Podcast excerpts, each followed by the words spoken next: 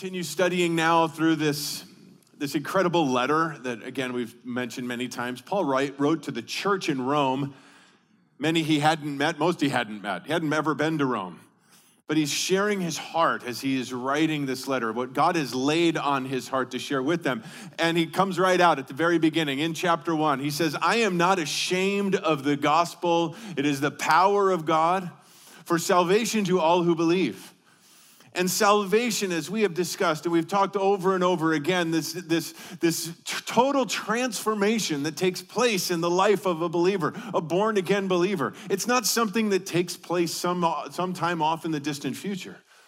We are born again. We come into this eternal life, this relationship with God, which changes our relationship with so many other things. First of all, it changes our relationship with God with our creator we, paul went into great detail sh- sharing with us through the first couple of chapters that we looked at together that all of us have sinned and fallen short of the glory of god because of that we are enemies of god but because we have been justified justified by faith we have peace with God. And that goes beyond just the no longer fighting with God, no longer enemies of God. We are actually children of God brought into this uh, unbelievable, unspeakable relationship with our Creator, totally changed from what it was before. But we've looked at over the last couple of weeks as we've been in chapter six, looking at the fact that not only our relationship with God has changed, but our relationship with sin has changed. Before, sin was our master. Before coming into this saving relationship with, with the Lord Jesus, sin controlled our lives. Sin was master, but now sin no longer has power over us, no longer has control over us. That relationship has been changed. Today, we're going to look at another step or another relationship that has been changed in this process, this sanctification process that is going on in our lives. Our relationship with the law has changed. If you'll remember last week when we were going through chapter six, I said we're going to come back to this next week. When we read in chapter six, look with me there, verse 14. It says, For sin shall not be master over you, for you are not under law, but under grace. Prior to this, again, as, as human beings, we were under law. But now our relationship has changed. We are under grace. And Paul addresses that immediately because people are going to think right off the bat, okay, I'm not under law anymore. That must mean I can just sin all I want. He says, that's just ridiculous. If you think about that process, and we talked about that in depth last week, that it, it's just ridiculous. Why would you put yourself back into that slavery to sin when you've been freed from it? Now, as we've mentioned many times as we go through this, it's important as we're reading through, and I encouraged you, and I would encourage you again, a great thing to be doing over these next few weeks is to read chapters six, seven, and eight as a whole and read through them regularly because they do all flow together. The entire letter does, but specifically these three chapters. There is no chapter break from where we left off last week as we begin chapter seven he continues now, if you would. We talked last week, remember, he keeps on asking this question, or don't you know? Or don't you know? After he makes a statement. And he made that statement in verse 14 for you are not under the law, but under grace. Verse 16, he says, or don't you know? And he talked to that. Now, as we begin chapter 7, we have another one of those, or don't you knows, as we continue. So follow along with me. Chapter 7, verse 1 Or do you not know, brethren? For I am speaking to those who know the law that the law has jurisdiction over a person as long as he lives. For the married woman is bound by law to her husband while he is living, but if her husband dies, she is released from the law concerning the husband. So then, if while her husband is living, she is joined to another man, she shall be called an adulteress. But if her husband dies, she is free from the law, so that she is not an adulteress, though she is joined to another man. Paul starts off uh, this, this chapter, this as we're looking at today, with a general principle and a, a worldly illustration to help point out that principle. And the general principle is that as long as somebody is alive, they are ruled by law. But when that person dies, the law is no longer in effect. And that doesn't mean just the law, the, the law that God gave to Moses, the Mosaic law or the moral law. As a matter of fact, just a little side note in, in verse 1 there, it says, Or do you not know, brethren, for I am speaking to those who know the law? That the isn't there in the original language. Who know law?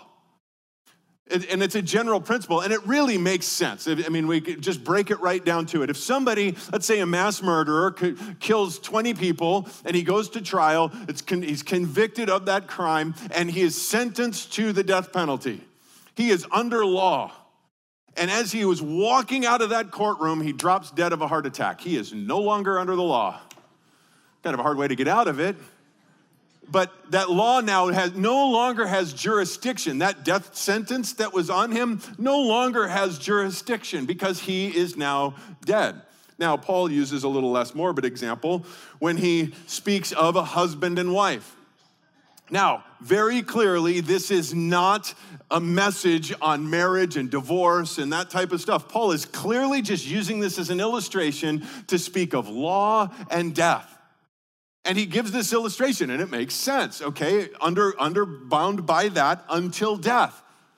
Once death occurs, the other one is free to marry. And Paul now takes this to the next level when it comes to us in our own personal spiritual application, beginning in verse 4. Therefore, that word tying it directly to what he just said.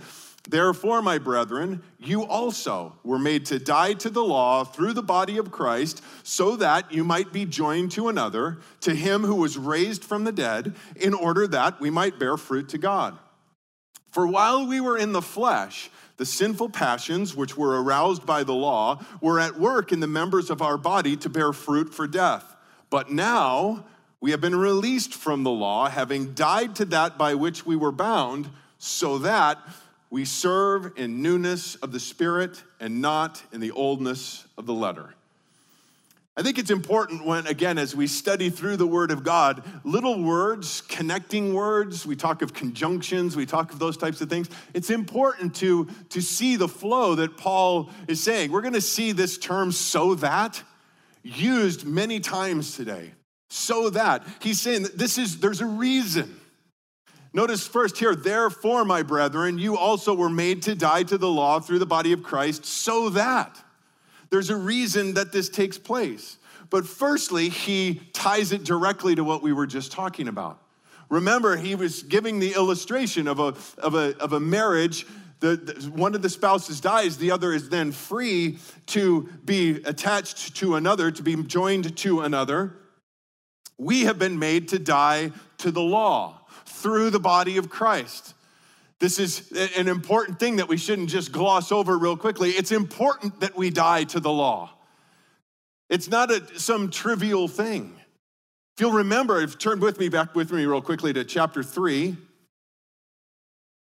because every one of us is under law as, as a human being. He makes that very clear for us in verse 19. Now we know that whatever the law says, it speaks to those who are under the law. Note, so that every mouth may be closed and all the world may become accountable to God. Verse 20, because by the works of the law, no flesh will be justified in his sight, for through the law comes the knowledge of sin. That is the situation that everyone finds themselves in.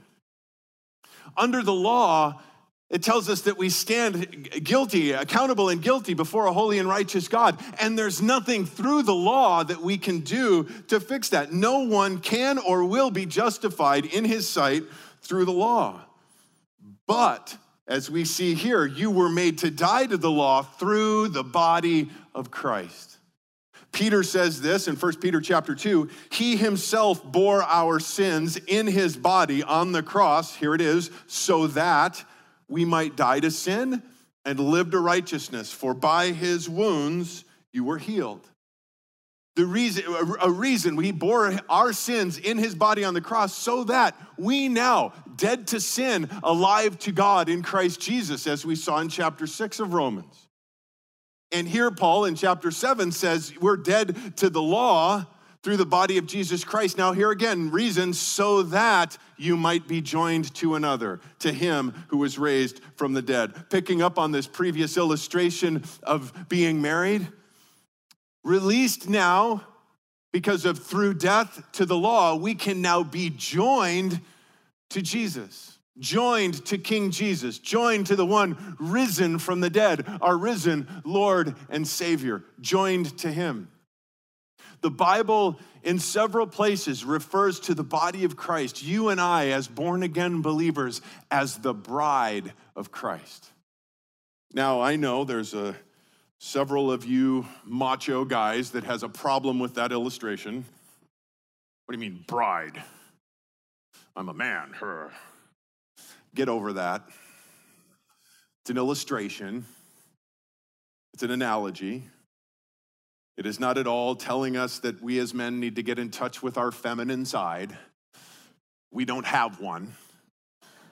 If somebody ever tells you, by the way, guys, if somebody says to you, you need to get in touch with your feminine side, what you need to do is take out your cell phone and call your wife, because that's your feminine side. But that's not, obviously, again, that's not the point of this either. The problem that we can run into in this is if we close ourselves off to that idea, we miss the beautiful picture that it is for us. As the bride of Christ, the, the wedding that you would as you would it speaks of that wedding that day in revelation chapter 19 again speaking of jesus and us as the church let us rejoice and be glad and give the glory to him, for the marriage of the Lamb has come, and his bride has made herself ready. It was given to her to clothe herself in fine linen, bright and clean, for the fine linen is the righteous acts of the saints.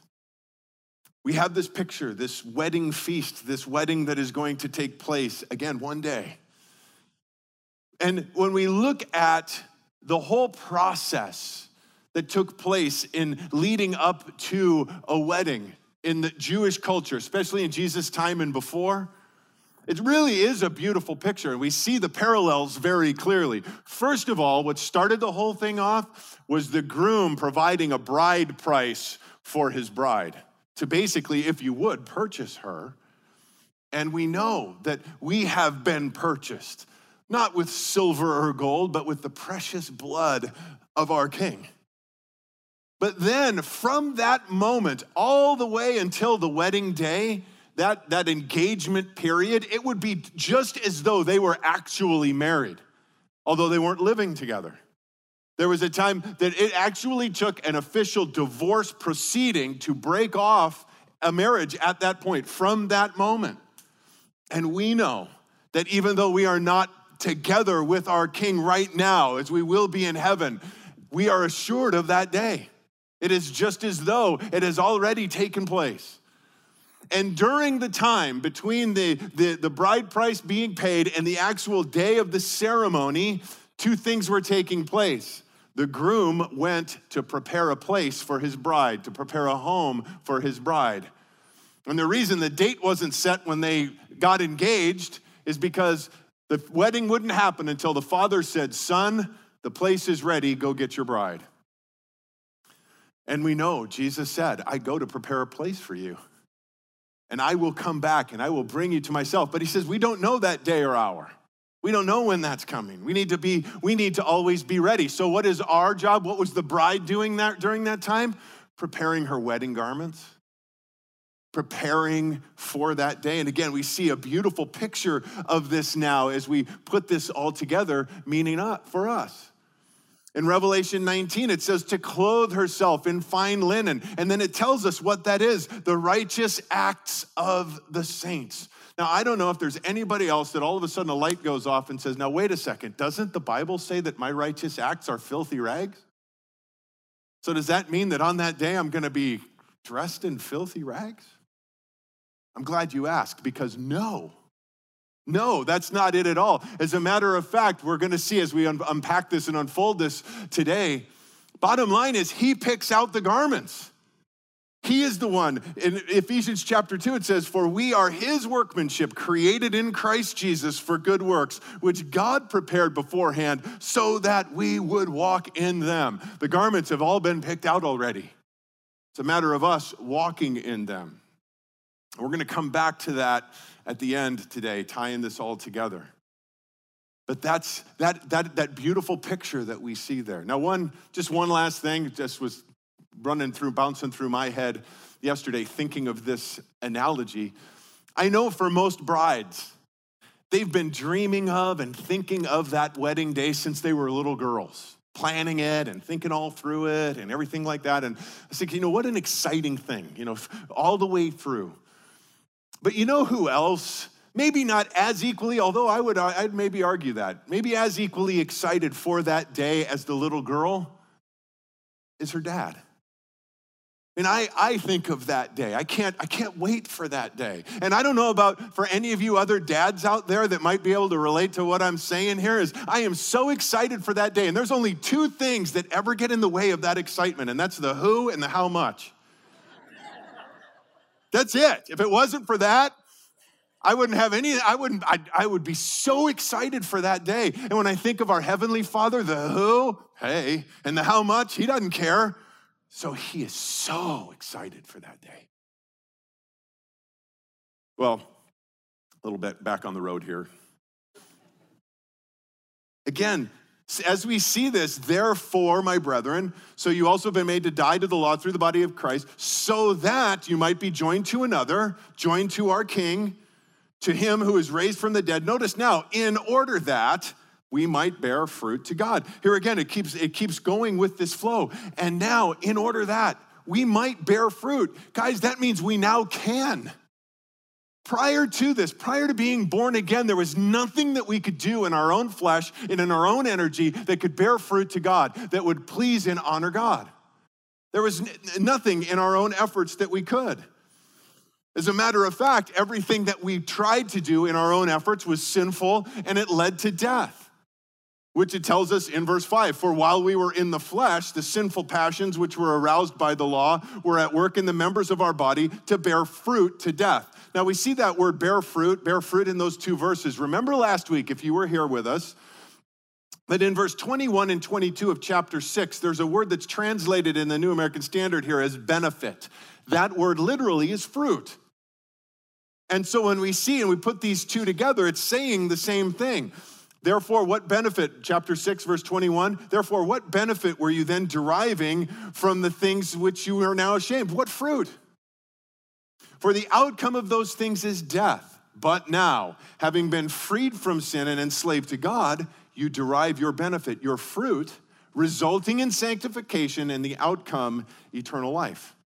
While we're in our flesh, no matter what we try to do, it's only going to bear fruit unto death because it's tainted, because it's, it's, it, it cannot please the Father. And Jesus said, You'll know, we'll be known by our fruits.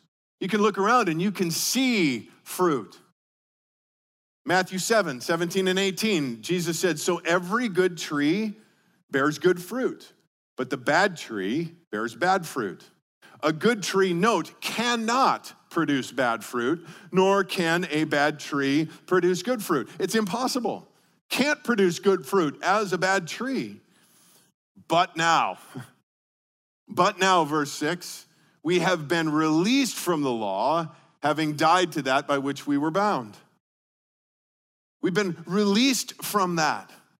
Now we can bear fruit. Notice as he continues, so that we serve in the newness of the Spirit and not in the oldness of the letter. Again, that contrast. Our relationship with the law has changed. Prior, we were trying to serve God to please Him in the oldness of the letter, following the letter of the law, externals, legalism, there were many people running around in the day of Jesus, as we read about it in the Gospels, that not only, not only tried to externally follow all these rules, but wanted to make sure that we followed them to the, the nth degree. So they added more rules and more rules and more rules. And then again, it becomes a pride issue of look at all of the things that I'm doing. And we see them, and they're, they're called the Pharisees in the New Testament. They were so impressed with how well they kept the externals. Paul was a Pharisee. And we see that clearly laid out in, in Philippians when he's talking about that. Not only how much pride he used to have, but even when he looks back on it, he remembers the pride.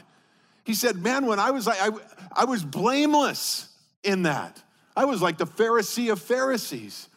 And he says, But now, now that I'm born again, now that I know Jesus, now that I now that I understand this, I consider all of that, all of that effort, all of that pride, all of that everything. He said, literally considers it a pile of manure compared to now what I know, knowing Jesus. Now, as we continue to unpack what this means to be dead to the law, I want to go back to what Jesus said in Matthew chapter 5 and, and work through it from that angle. Jesus on the Sermon of the Mount said this Do not think that I came to abolish the law or the prophets. I did not come to abolish, but to fulfill. For truly I say to you, until heaven and earth pass away, not the smallest letter or stroke shall pass from the law until all is accomplished. First thing that we have to get out of the way is this idea that when Jesus came, he removed some of the law, did away with some of the law. He made it extremely clear. I didn't come to abolish, destroy, replace, or in any way contradict the law. He goes to the point that even says in, our, in the New American Standard, the smallest letter or stroke. If you're a King James person, that's where the jot and tittle come in. I didn't come to remove even a comma, the smallest, the smallest stroke of the pen from the law. And that is extremely important because so many people say, you know, it's not that big a deal if we just change this or just take this this part out because of who we are today or where we are that was then this so we can remove this part. Guys we can't take do you realize how important a comma is? Let me illustrate it this way and i'll just i'm just going to pick on the ladies. You're shopping you're at the mall and you're walking through and you're with a couple of your friends and you see them the shoes you've always wanted.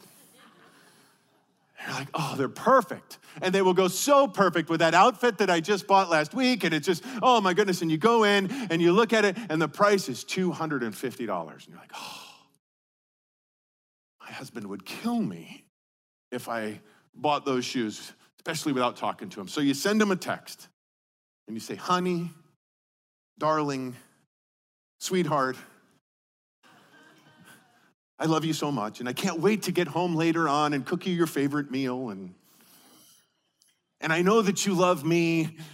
So I'm coming and I'm, I'm asking you, I finally found the shoes. I want them. I won't ask for anything else. Da, da, da, da, da. They're only $250. Can I please get them? And the text comes back, no, comma, price too high in all capital letters. That says one thing, doesn't it? Take away the comma. No price too high. Score. After service last night, somebody came up to me and said, You know, it kind of changes too when you say, uh, Let's go eat, comma, grandma. But anyway, Jesus said, I didn't come to remove any part of the law. That's not the point. As a matter of fact, Jesus said, if we're going to boil it all down, he was asked, What is the most, what is the greatest commandment? And he said, To love the Lord your God with all your heart, with all your soul, with all your mind, with all your strength. He said, The second is like it love your neighbor as yourself. And he said, On these two, hang all of the law and the prophets. Jesus said, I'm going to boil it down for you really simply. It's about love. Love God with all that you are, everything that is within you. Love God and love others. If you really go through it, and we're not going to do that today, but if you look at anything that is, that is written in the law of God, it all comes down to that. If we love, we won't do the things that we're not supposed to do, and we will do the things that we're supposed to do. It's all about love. Matter of fact, Paul writes in Romans 13 love does no wrong to a neighbor, therefore, love is, note, the fulfillment of the law. And Jesus said, I didn't come to abolish it, I came to fulfill it and to fulfill every part of it. How did, how did he do that? How does he do that? Well, first, there is the part of the law that is no longer applicable to you and I. That is the ceremonial law. That was laid out in the, in the Old Testament for the Jewish people. It covered all of the sacrificial system, it covered all the festivals, all the new moons, all of the Sabbath regulations, all of that kind of stuff. And the Bible tells us that Jesus fulfilled that effectually. He, uh, that was all pointing to him, his death on the cross in our place. Everything pointed to his life death, burial, and resurrection, all of the ceremonial laws. Paul says it in Colossians chapter 2. Therefore, no one is to act as your judge in regard to food or drink or in respect to festival or new moon or Sabbath day, which are a mere shadow of what is to come, but the substance belongs to Christ. So the ceremonial law he accomplished. Now, there are those though that will say, okay, but now that I'm under grace, the law doesn't the law doesn't apply to me. I can do whatever I want. And Paul has very clearly laid it out to us that, that, that freedom from the law's bondage does not mean we are free to do what the law forbids. That is not at all the point. Jesus accomplished the ceremonial law, but he followed perfectly the moral law. All the rest of the law, he followed perfectly. Absolutely, totally, perfectly. The law that you and I are to follow and don't, he did. And then the righteous, just penalty for not following the law, he satisfied absolutely when he took your penalty and mine upon himself on the cross. But beyond that, he also, as we just spoke of, he revealed the law to us completely that it's about love. He says, A new commandment I give to you that you love one another as I have loved you. The, what he's saying with that is the commandment itself, the, the heart behind the commandment never changed. That was always God's heart. It was always about love. But Jesus is now saying, As I have loved you, that is how you are to love one another. And how do we do that? Because he empowers us to do it. He in us. That's the whole thing we've been talking about these last couple of weeks. That is what sanctification is Christ in us. It is not about us imitating Him, it is about Him in us and living and loving through us. It's not our holiness following after His, it's His holiness through us. We're going to see this in a couple of weeks when we get to chapter 8, but turn ahead with me there real quickly. Romans chapter 8. Verse 3 For what the law could not do, weak as it was through the flesh, God did, sending his own Son in the likeness of sinful flesh. And as an offering for sin, he condemned sin in the flesh. Notice, so that the requirement of the law might be fulfilled in us, who do not walk according to the flesh, but according to the Spirit. He empowers us supernaturally. It is He in us that allows us, as we've talked in chapter six, six, to walk in the newness of life. And here now, note that we serve in the newness of the Spirit. It's important that we see this. Verse 6 But now we have been released from the law, having died to that by which we were bound, so that, and it doesn't say so that we can do whatever we want. Notice it says, so that we serve in the newness of the Spirit and not in the oldness of the letter. What Paul is saying through this, when we die to the law, it's, it's not, it's the how that changes, not the what. The law doesn't die, we die. We now follow. Notice it says we serve in the newness of life. We still do, but it's in the newness of the Spirit, not in the oldness of the letter. We now, lovingly abiding in the Spirit, follow what God has for us instead of legalistically adhering to it in the flesh. It's a byproduct. It's a byproduct of, of He in us, His life in us His holiness in us, His love in us, and our love as a response to Him. Jesus said it if you love me, you'll keep my commandments. Very plain, very simple. Now, depending on if you grew up in a legalistic religious background, you might, you might have grown up thinking Jesus said, If you love me, you'll keep my commandments. But that's not his heart.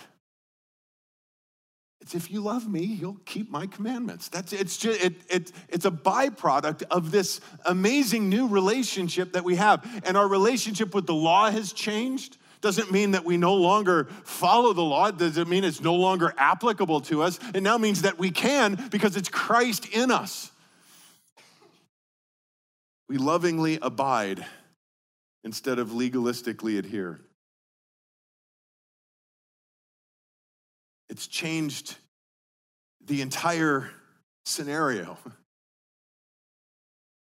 You see, the problem isn't the law, the problem is me. The problem is you. The problem is sin. And, and in our flesh, we want to wrestle with that. We want to argue with that. We want to have a problem with that. Again, Paul anticipating the next response in verse 7 What shall we say then? Is the law sin? May it never be. On the contrary, I would not have come to know sin except through the law. For I would not have known about coveting if the law had not said, You shall not covet. But sin, taking opportunity through the commandment, produced in me coveting of every kind. For apart from the law, sin is dead. I was once alive apart from the law, but when the commandment came, sin became alive and I died. And this commandment, which was to result in life, proved to result in death for me. For sin, taking an opportunity through the commandment, deceived me and through it killed me. People t- drawing this conclusion say, okay, well, so I'm, I'm dead to sin, I'm dead to the law, so therefore the law must equal sin. And Paul is saying that's, that's a ridiculous conclusion. Matter of fact, the law serves an extremely important purpose in all of it. And this law isn't sin. Again, the law isn't problem. Sin is the problem. The law doesn't cause sin. The law exposes sin. A thermometer doesn't give you a fever. It tells you you have one. A mirror doesn't tell you your face is dirty. I'm sorry, it doesn't make your face dirty, it tells you it is. Paul is saying that sin grabs opportunity through the commandment. What does he mean by that? Well, it's saying the commandment, when a law is given, when somebody says don't, that stirs up within us. What do you mean, don't? Or you to tell me don't. Stirs up within us that rebellious nature. You want to make sure somebody walks across your lawn, put a sign on it says, Don't walk on the grass. You want to make sure somebody puts a grimy handprint on your window that you just cleaned, put a sign on it says, Don't touch the glass. I read a story this week about a hotel that was built just right on the Gulf in, in Galveston and literally right up to the, the shoreline. There was not a beach that was there. It was literally kind of an overhang cliff that was right there. I mean, right up to the edge. And on the bottom floor, they had the restaurants and stores and shops and everything. And then starting on the second floor were the rooms. And they were concerned that people would want to fish off of the balcony because it's right there. And the problem too with that is, you know, you're casting out the wind's coming in, and so you got weights and everything on it. Cast that out, the blows back in, and the weights hit the windows, all of that kind of stuff. Hooks coming in from the, into another room, all of this other kind of stuff. So they said, well, I know it'll fix it. We'll put a sign that says, "Don't don't fish from the balcony." Guess what? Clank, clunk, plonk, shh, broken glass, hooks everywhere. You know what they did to solve the problem? Took the signs away. No more problem.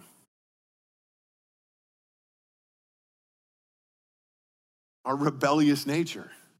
That's the problem. It's not the law. It wasn't the sign's fault. The sign, the sign wasn't the issue. Is the rebellious nature. And Paul says that's what's stirring. That, that, that was the problem. It's not that the law is sin. Then he says that sin, again, sin's the issue. Sin is the one that deceives, not the law.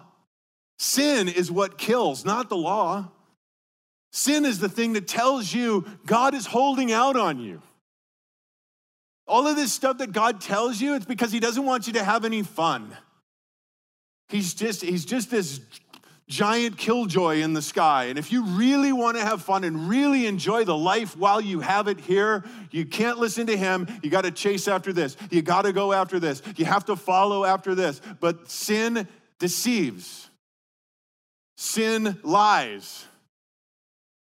It's clear. It's, it's odd. It, the problem is, it's so obvious. And all of it, we look at this and we say, how doesn't everybody not understand this? Because the, the, the lies haven't changed, they're all the same. The world tells you if you want to be happy, don't be bound by what the Bible says about, about a sexual relationship with one person you're married to for the rest of your life. If you want to really be happy, have with sex with whoever you want, whenever you want. If that were true, prostitutes would be the happiest people on the planet. Money, fame, that's what'll really make you happy. Look at the tabloids lately. You look at you look at the lives of that. If that were true, the Hollywood elite would be the happiest people on the planet. But they're not. They're chasing after everything to get to, to escape, to get, and including suicide, because they're so depressed. Partying, that is where you're gonna have the most fun. Just party, party, party. If that were true, alcoholics and heroin addicts would be the happiest people on the planet. Really, if you want to be happy, make it all about you. You go after you. You look out for number one. You chase it down. It doesn't matter who you have to step over or step on. You get to the top no matter what. It's all about you. That's where you'll have happiness. If that were true, narcissists would be the happiest people on the planet. Instead, they're the loneliest people. Nobody wants to hang out with them. It's all about them. God has a different plan, and it's a better one because it's true. He says, Do nothing from selfish ambition or empty conceit, but with humility of mind, regard one another as more important than yourself. You want to find true happiness? You want to find joy unspeakable that you've never experienced in your life? Follow Jesus with everything that you have and put others' needs ahead of your own. Don't worry about yourself. God will take care of you. You focus on blessing and serving other people. You will have joy in your life that you can't get anywhere else. I've Shared this many times before, but it's a great reminder. I used to have a button I got in VBS when I was a kid Joy, Jesus first, others second, yourself last. J O Y, Jesus first, others second, yourself last. The world flips that all upside down. I think it's Yaj, which is nonsense. Doesn't make any sense. Paul said, For me, the issue for me was coveting. The world would tell me, and in my flesh, it would be like, Why do they have that? I want that. That should be mine. And our flesh would jump right on that. Yeah, that should be yours. But he said, Now that I understand it, I realize. We look in Philippians and we see as he's talked about when he writes to Timothy, contentment. You know what? He found true fulfillment, joy, happiness when he became content with whatever God had for him.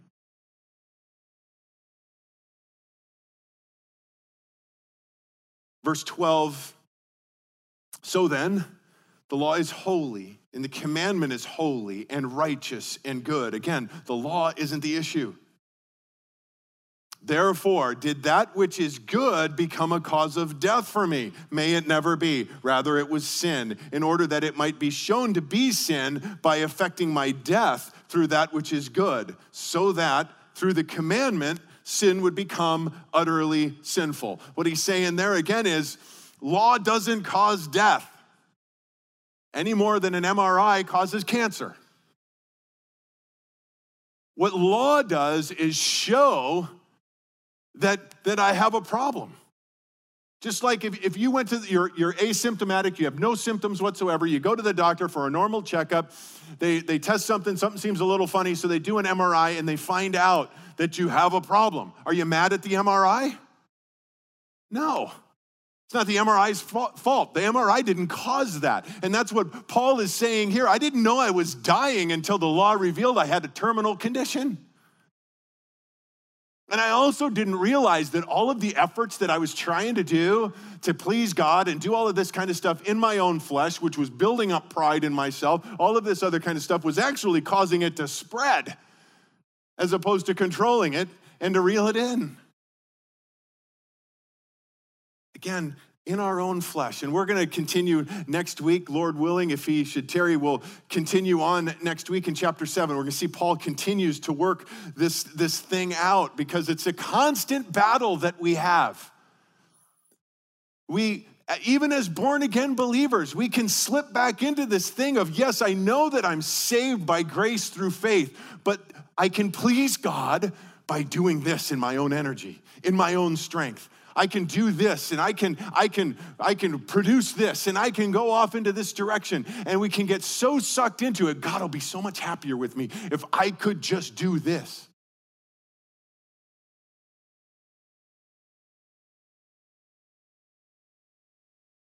I think it needs to be said, and please hear my heart behind it.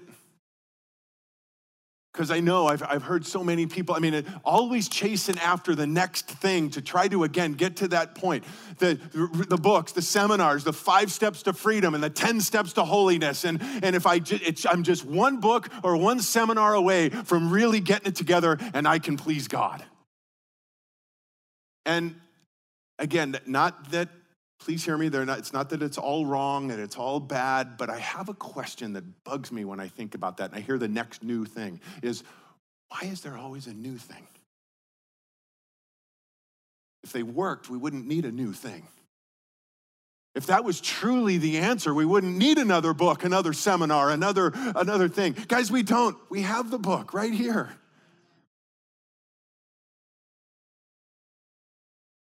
And when we truly understand and we get this thing about sanctification, and I gotta say, this has really been a, a, personal journey for me, even over the last few weeks, that has been such a blessing for me as God has just opened this up even more for me and an understanding that I can grab a hold of even more. It really is that simple. This mystery, Christ in me. It's no longer I who live, but Christ who lives in me. Hebrews 10:14 for by one offering he has perfected forever those who are being sanctified. One offering perfected forever. Is that simple? I've, I've often confessed my, my shortcomings with you guys, and here's another one I can't dance. I, it doesn't matter what kind of dance it is. I can't, I can't shuffle, I can't slide, I can't, I can't even two step. I'm so glad there's only one step. He has perfected forever. My job is to follow his lead. It's that simple. Christ in me.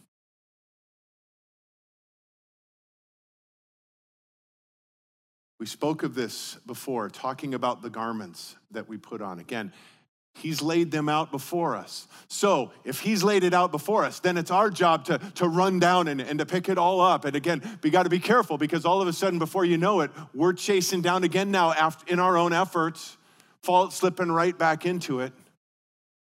No, again, we come back to the law and we talked about the fact that he accomplished it, he followed it, he satisfied it, he revealed it, he empowers us. Guys, he did all of that so that he can adorn his bride exquisitely. Ephesians chapter 5, beginning in verse 25 Husbands, love your wives, just as Christ also loved the church and gave himself up for her, so that he might sanctify her. Who does the sanctifying work? He does.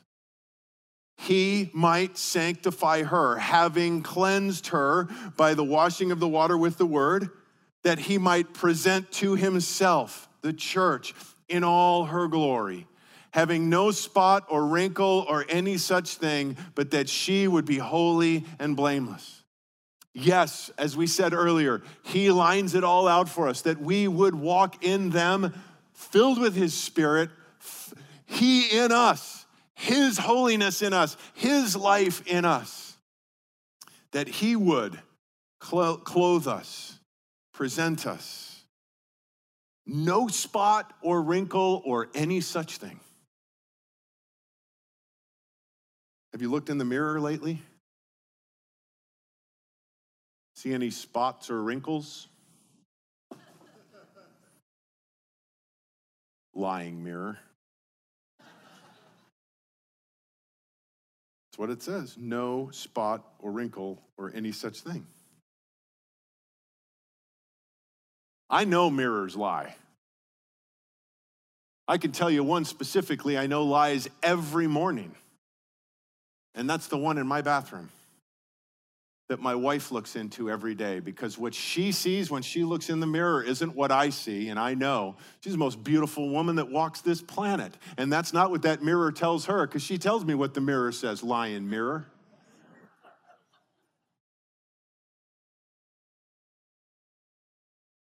No spot or wrinkle, holy and blameless. I don't care what the, the mirror of the world, the mirror of the law might be telling you as, as you look into that. I'm telling you, Jesus said, You are spotless. You are holy and blameless because He made you that way. He became sin so that we might become the righteousness of God in Him. That is who we are. And that day is coming. And we are in a process to get there. And again, guys, I just want to reinforce this. It's that simple Him in us. We allow that process to continue to work in and through us His holiness, His righteousness, His goodness in us. Because that marriage supper is coming, that day is coming. The Bible says, Blessed are those who are invited to that marriage supper. Guys, there's only one way to get an invitation to that. You have to be born again. And if you're here today and you are not a born again believer in the Lord Jesus Christ, you've never fully surrendered your life to Him and trusted in Him and Him alone for your salvation, you can get an invitation today. An invitation that can't be repealed, but you have to you have to make a decision to receive the free gift. But there's only one way as well to be dressed properly for that day. And guys, again, we can't do that in our own efforts. We have to surrender to this glorious truth that it's no longer I who live, but Christ who lives in me. Would you pray with me? Lord God, we thank you for this glorious and amazing truth. And Lord, our prayer today is that though this is a mystery, though this is your word clearly tells us this is a mystery beyond our ability to fully comprehend, Lord, would you bury this truth even deeper in our hearts today?